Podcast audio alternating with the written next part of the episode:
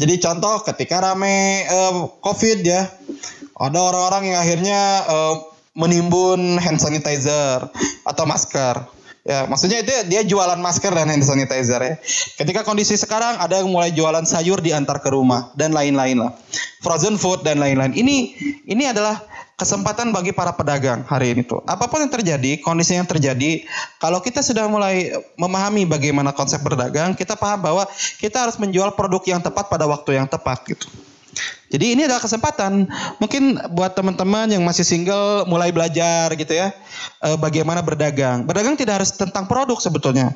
Mulai berdagang tentang, kalau tidak produk, jasa kita. Mulai berdagang tentang skill-skill yang kita miliki. Yang senang berbicara dan mengajar, mulailah untuk belajar mengajar gitu ya. Mengajar online dan lain-lain. Ini adalah kesempatan bagi kita.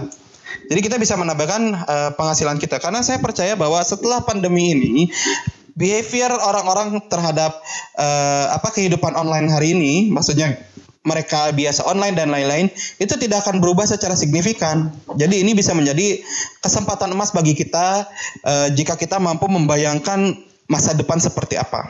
Oke. Okay? Jadi karir dan finansial kita seperti apa? Mulai teman-teman yang akhirnya sekarang mulai menghitung uang, pengeluaran. Saya meyakini bagi sebagian teman-teman hari ini hidup menjadi jauh lebih hemat dan ternyata tetap bisa hidup kan? Ya, gitu. Jadi nanti itu bisa kita uh, perhitungan mulai sekarang. Karir dan finansial kita ini adalah momen.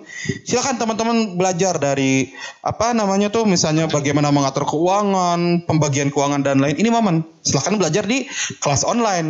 Mumpung sekarang banyak kelas online. Yang terakhir adalah yang keempat, bagaimana dengan keluarga? Merancang kehidupan berkeluarga kita. Keluarga kita maksudnya adalah kita sebagai anak terhadap orang tua, ya, lalu kepada kalau saudara, atau kita sebagai suami atau istri terhadap pasangan, atau kita sebagai orang tua terhadap anak kita. Coba dengan adanya uh, lockdown ini di rumah saja, kita jadi sering berko- uh, berkomunikasi. Coba lihat, apakah komunikasi kita sudah baik atau belum? Nah ini saatnya merancang pola komunikasi atau kehidupan keluarga yang sesuai dengan yang kita inginkan. Sepakat bahwa semua orang ingin kehidupan keluarga yang baik ya. Maka kalau sekarang tidak baik, ini saatnya kita merancang apa yang harus dilakukan untuk membuat ini menjadi lebih baik gitu. Ya apakah misalnya biasanya tidak pernah mengobrol di rumah, di meja makan, sekarang kalau makan di meja makan sambil ngobrol, berbicara, berkomunikasi. Biasanya tidak pernah bercerita pada orang tua, kini saatnya bercerita. Biasanya tidak pernah bermain dengan anak, kini saatnya bermain. Nah ini kita rancang, ingin kehidupan seperti apa keluarga kita setelah pandemi ini. Maka itu empat poinnya tentang uh, kita merancang tujuan hidup kita, merancang ibadah kita ke depan, merancang karir dan finansial, dan merancang kehidupan keluarga kita. Itu saja sudah cukup uh, yang kita lakukan untuk membayangkan sebenarnya kehidupan kita setelah pandemi. Nah itu mungkin ya teman-teman semua. Dan saya harap teman-teman, walaupun kita sudah cerita tentang merancang hidup, saya berharap teman-teman tetap menjaga uh, semangat teman-teman dan tetap menjaga pikiran teman-teman agar tetap positif.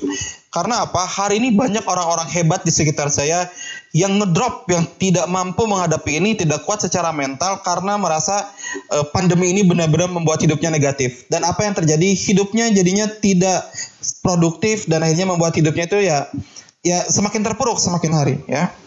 Dan saya ingin mengutip satu buah ayat di Quran yang ini menjadi penyemangat bagi kita sebetulnya ya. Bahwa dalam surat Al-Baqarah ayat dua ratus delapan puluh enam disebutkan bahwa Allah tidak membebani seseorang melainkan sesuai dengan kesanggupannya.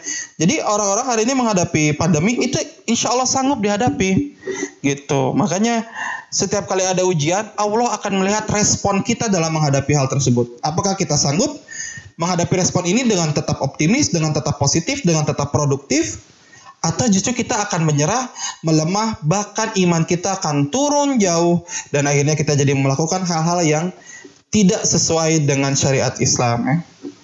Itu yang mungkin bisa saya uh, bagikan. Silakan teman-teman boleh bertanya apapun secara detail, ya baik tentang bagaimana menentukan tujuan hidup, uh, menentukan karir dan lain-lain, dan semoga bisa kita saling berbagi di kesempatan uh, berikutnya. Wassalamualaikum warahmatullahi wabarakatuh.